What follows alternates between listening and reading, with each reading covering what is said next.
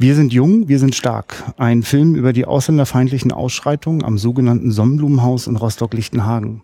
Ich habe die Gelegenheit, mit dem Regisseur dieses Films zu sprechen. Herzlich willkommen, Burhan Kobani. Vielen Dank für die Einladung. Sie haben auch gemeinsam mit Martin Binke das Drehbuch zu diesem Film geschrieben. Geben Sie uns einen kleinen Einblick in den kreativen Prozess. Was gab Ihnen den Anstoß und wie entwickelte sich der Fokus auf diese drei verschiedenen Lebensbereiche und die Reduzierung auf den einen Tag? Ähm wir arbeiten an diesem Stoff schon seit fast fünf Jahren. Insofern ist es ganz schwer, ähm, wirklich ganz genau der, der Genese dieses ähm, Projekts irgendwie nachzugehen.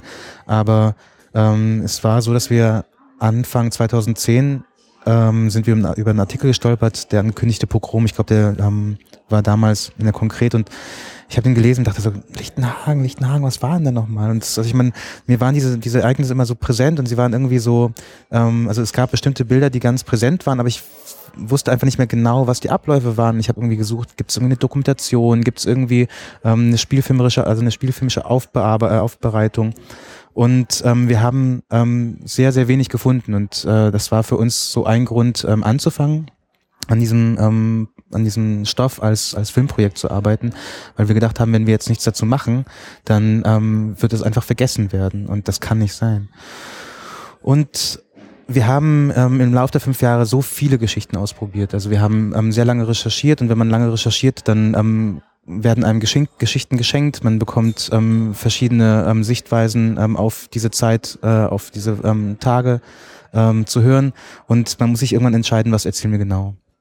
Und wir haben ähm, ursprünglich mal angefangen mit der Geschichte von zwölfjährigen, dreizehnjährigen, die irgendwie als Kinder durch so eine ähm, durch so ein ähm, Rostock der Postwendezeit ähm, streunern und ähm, peu à peu vor dieses Haus kommen, die aber nicht wirklich an diesen Krawallen teilnehmen. Und irgendwann haben wir gemerkt, ja, vielleicht müssen wir sie ein bisschen älter machen, vielleicht muss man sie ein bisschen reifer machen, vielleicht müssen sie auch Teil der, der Ausschreitung sein.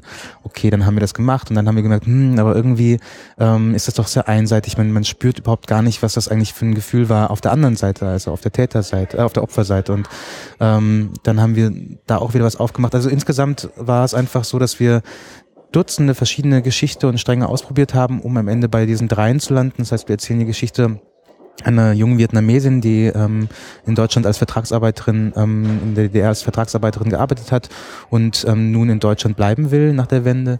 Dann ähm, die Geschichte von ähm, äh, einer Gruppe von Jugendlichen, die ähm, durch ähm, Lichtenhagen ziehen, den ganzen Tag lang gelangweilt, äh, gelangweilt sind, gefrustet sind, mit sich selbst vor allem zu kämpfen haben und dann am Ende des Tages vor dem Sonnenblumenhaus landen.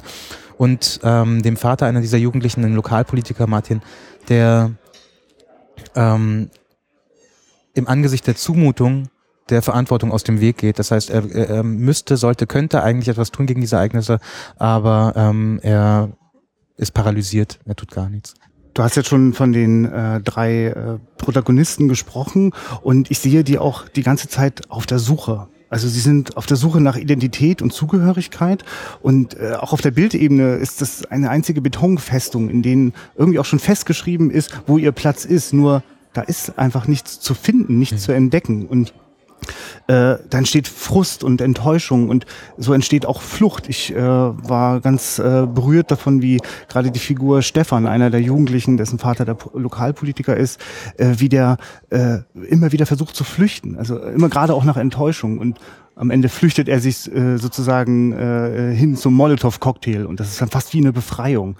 Ähm, ich finde das wahnsinnig authentisch, gerade in der Beobachtung der Jugendlichen.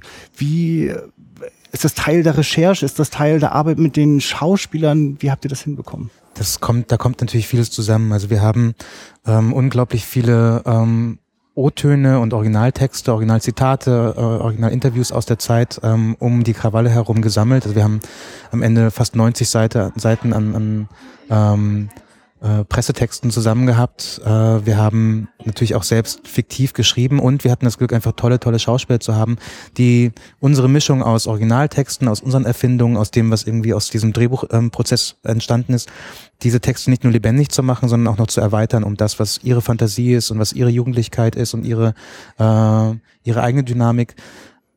Es ist schon spannend, was man ähm, als ähm, Autor imaginiert äh, und was man dann als als Regisseur bekommt, weil es ist einfach nur, es ist einfach nochmal das, was man hat, plus 100 oder plus 1000. Und ähm, Jonas Ney, Joel Bassmann, Saskia Rosendahl, das sind alles Schauspieler, die ähm, nicht nur unsere ähm, geschriebenen Texte sich irgendwie aus dem Handgelenk geschüttelt haben, sondern die das einfach nochmal lebendig gemacht haben. Das ist ganz toll. Du hast dieses Buch ja nicht alleine geschrieben und ich frage mich da einfach, wie äh, gab es dort eine Arbeitsaufteilung? War man für verschiedene Dinge verantwortlich? Also wir haben ähm, viel die Texte einfach, also wir haben drei verschiedene Stränge gehabt, also konnten wir auch immer ähm, abwechselnd an diesen einzelnen Strängen arbeiten. Das heißt, ich habe irgendwie mit dem Strang von Lian gearbeitet, dann habe ich ihn, als ich nicht mehr weiterkam, an Martin weitergegeben, der wiederum hat, als er irgendwie an dem Stefan-Strang war und da irgendwo ähm, stehen geblieben ist, hat es an mich weitergegeben.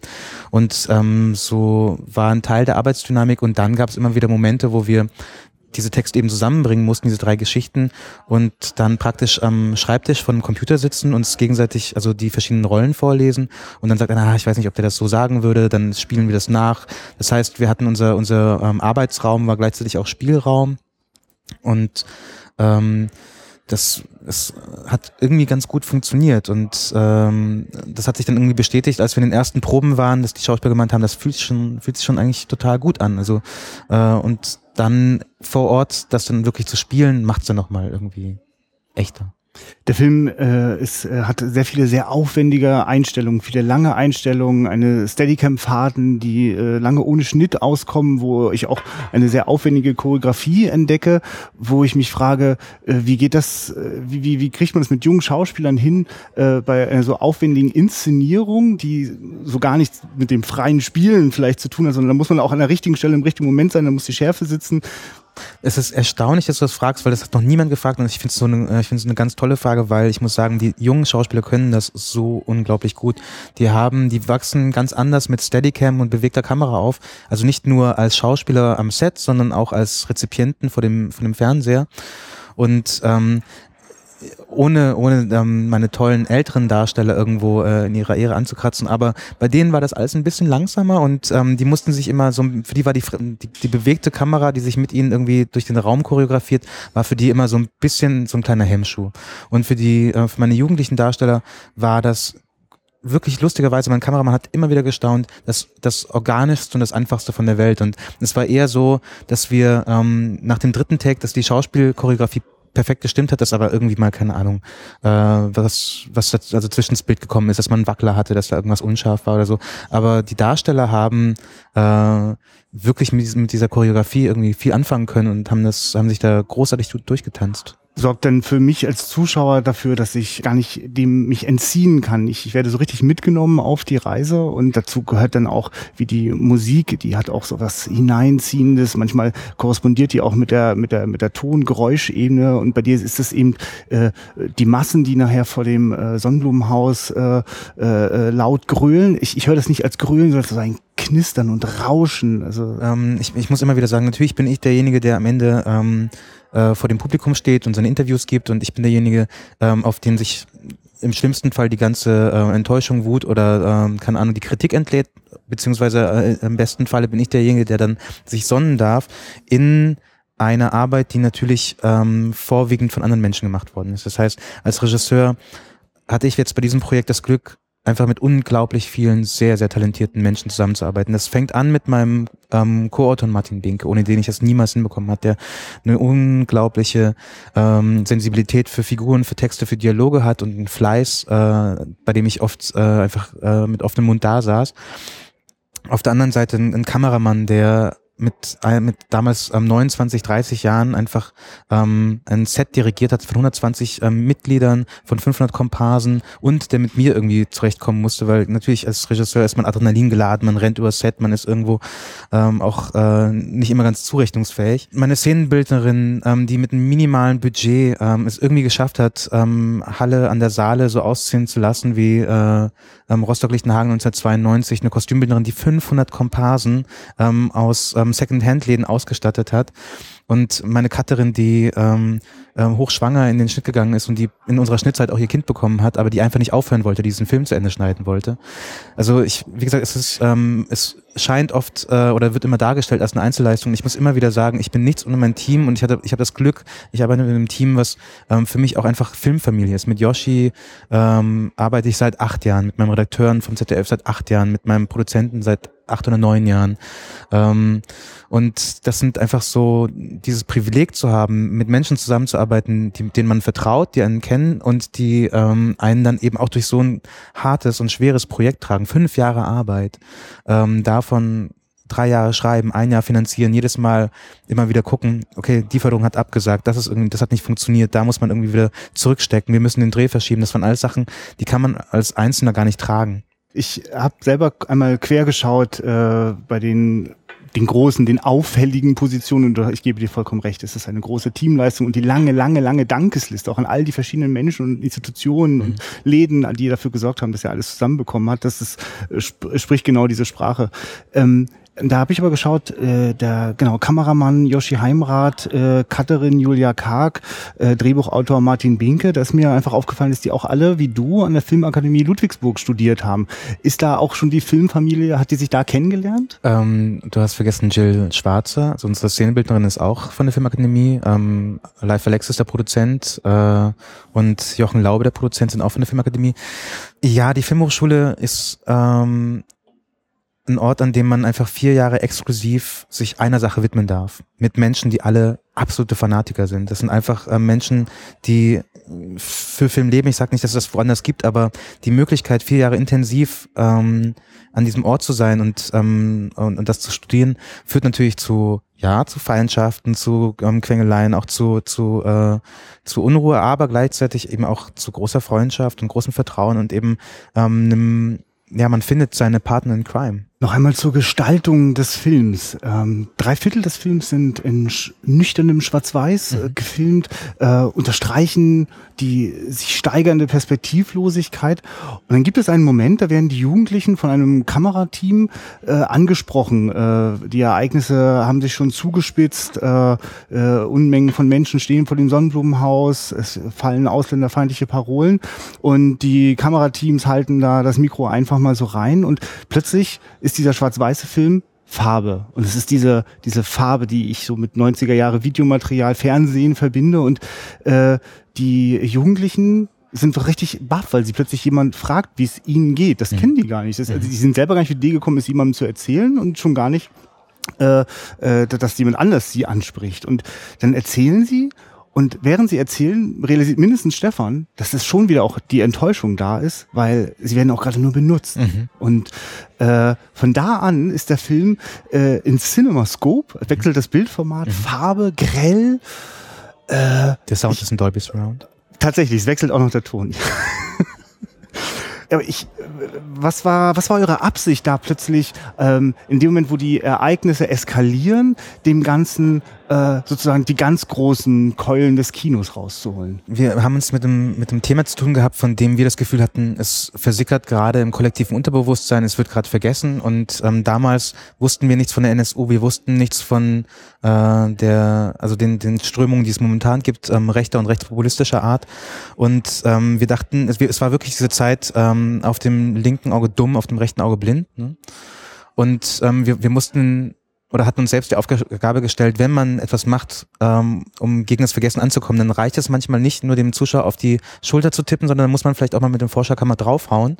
Und dann dachten wir, lass uns Kino nehmen als das, was es uns bietet, lass es uns ein Erlebnis sein, eine Achterbahnfahrt, eine Möglichkeit, den Zuschauer eben auch manchmal am Kragen zu packen und irgendwo anders hinzureißen und nicht nur ähm, etwas abzufilmen und am besten irgendwie ähm, in, in so typischer deutscher Tristesse, sondern ähm, diesen die Möglichkeit zu nehmen, ähm, am Anfang den Film auf eine Art und Weise zu gestalten, der eher distanziert, der historisiert, der einem das Gefühl gibt, auch weit weg zu sein von den Figuren und von der Geschichte, die damals passiert ist, um dann an einen Punkt zu kommen, wo man den Zuschauer packt und in Farbe geht und in einen neuen Sound geht, in eine andere Musik geht und sagt, das ist jetzt aber echt. Und das ist passiert und ähm, pass auf, es könnte wieder passieren, das ist durchaus real. Und ich glaube, dass das so, ähm, ich merke, dass es funktioniert. Es war ziemlich gewagt glaube ich, weil ich es hätte auch komplett daneben gehen können. Ähm, aber es macht es zu einem physischen Erlebnis und das fand mir spannend, weil plötzlich ähm, ist die Kamera, die da davor geisterhaft durch den Film schwebt, die ähm, sowas auch Abwesendes hat, die immer wieder auch Schwenker macht und eigene, also ähm, ihre eigenen Wege geht und ihren eigenen Rhythmus hat. Plötzlich ist die ähm, äh, auf der Schulter des Kameramanns, plötzlich ist sie in der Mitte des Geschehens, plötzlich ist die Schnittfrequenz höher, plötzlich ähm, hat man das Gefühl, man kann den Lärm der Menschenmasse nicht nur hören, sondern man, man fühlt die Vibration im Körper und man riecht das Tränengas und es ist einfach viel mehr da. Ähm, wie gesagt, es war ein Experiment. Äh, momentan geht's noch auf, aber ich glaube, es gibt auch Leute, die finden das komisch und die finden das irgendwie dann auch, äh, keine Ahnung, weiß nicht, platt oder so. Aber irgendwie, ich merke es ja, ich, ich gucke mir den Film ja bei jeder Vorstellung immer wieder an, weil ich ähm, sitze dann immer am, am, am, am Tonpegel und weil jeder Saal hat einen anderen Charakter, ähm, je nachdem, ob er voll oder leer ist. Und ich mir ist der Ton so unglaublich wichtig, dass ich dann immer nachschaue, wie ist es denn jetzt im, im, im, äh, im Kino? Und äh, ich kriege jedes Mal Gänsehaut bei diesem Farbwechsel, jedes Mal aufs Neue. Wir sind jetzt auch kurz vor der Rostock-Premiere. Es ist der 19. Januar, ein paar Tage vor dem äh, Kinostart. Ähm, was hast du für Erwartungen an die Vorführung hier in Rostock? Ich habe keine Erwartungen. Ich bin tierisch aufgeregt, weil es ist natürlich ähm, eine Sache, den Film, also wir haben den Film, wir haben Premiere gefeiert, Weltpremiere gefeiert in dem Film in Rom. Das war mit rotem Teppich und bla bla und es war natürlich irgendwie schön und aufregend, ähm, aber ähm, es war dann doch irgendwie fernab der Heimat und ein Publikum, das eben nur Untertitel liest und nicht, nicht den, den Schmäh der Figuren versteht und nicht die, die Nuancen der, der Sprache. Ein paar Tage später hatten wir die ähm, Premiere in, in Hof. Und das war zum ersten Mal vor deutschem Publikum. Und das war mit Zeitzeugen, da waren Jochen Schmidt und Wolfgang Richter dabei und ähm, noch ein paar andere Menschen, die damals vor Ort waren. Und das war was ganz anderes, weil während in Rom, nachdem der Film zu Ende war, es gab dann Applaus und es war, also alle ähm, fanden den Film sehr gut. Äh, in Hof war Stille es war den ganzen Abspann hinweg und der geht sehr, sehr, sehr lang. Aus irgendeinem Grund, ich weiß auch nicht warum. War einfach Stille und wir wussten nicht, was haben wir da angestellt. Also heißt das jetzt, dass sie uns gleich verreißen werden und dass wir gar nicht auf die Bühne gehen dürfen? Ähm, und ich bin sehr gespannt, was passiert in Rostock, weil das ist ähm, nicht nur ein deutsches Publikum, es ist nicht nur ein Publikum, das irgendwie das Thema kennt, sondern es ist ein Publikum, das aus der Stadt kommt, in dem diese Ereignisse stattgefunden haben. Und daran muss man sich messen lassen und da muss man sich dann eben auch ähm, der Kritik stellen, die dann kommen kann. Ähm, weil, ich meine, was uns während der Recherche eben auch passiert ist, war, dass immer wieder Rostocker gesagt haben, lass doch mal, ist doch vorbei. Und das muss doch jetzt nicht nochmal irgendwie hochgespült werden. Und ähm, es waren dann auch wirklich, also es hat uns überrascht, dass ähm, zum Teil auch manche Leute, die, ähm, naja, eher also politisch links stehen und die damals irgendwie in den Gegendemonstrationen waren, ähm, also 1992, dass die gesagt haben, ähm, lass doch ruhen. Ne? Und das war für uns keine Option, das, das, das gab es für uns nicht. Aber natürlich man muss man damit rechnen, dass ähm, viele ähm, Bewohner der Stadt auch sagen, ja, Leute, ich meine, das ist jetzt so lange her und ähm, Rostock hat sich geändert. Und ja, natürlich, Rostock hat sich total verändert. Ich bin ähm, total gerne in Rostock und ich habe hier unglaublich nette Menschen kennengelernt. Ich kann mir gar nicht mehr vorstellen, wie sowas damals hier passieren konnte. Ähm, aber es geht hier nicht um Denunzierung. Und es geht nicht darum, irgendwie äh, anhand von Rostock zu zeigen, ähm, das ist das Gesicht des hässlichen Deutschen, sondern äh, anhand von dieser Geschichte einfach ähm, diesen, diesen monströsen Ereignissen und Taten äh, und den Menschen, die es getan haben, ins Auge zu schauen und zu verstehen, wer sie waren, um weniger, oder zumindest für mich als jemand, der Ausländer ist in Deutschland, der schwarze Haare und Schlitzaugen hat, ähm, weniger Angst zu haben vor dem, was äh, die Menschen damals gemacht haben, weil ich vielleicht verstehe, warum sie es gemacht haben. Ich danke euch, dass ihr keine, äh, dass ihr nicht ähm, es ruhen lassen habt. Ich glaube auch nicht, dass das Kino der richtige Ort ist, um irgendwas ruhen zu lassen. Und das Thema ist es schon gar nicht. Unsere Zeit ist leider schon vorbei. Vielen Dank, Bohan Kobani, und äh, viel Erfolg für die Premiere heute. Ich danke dir.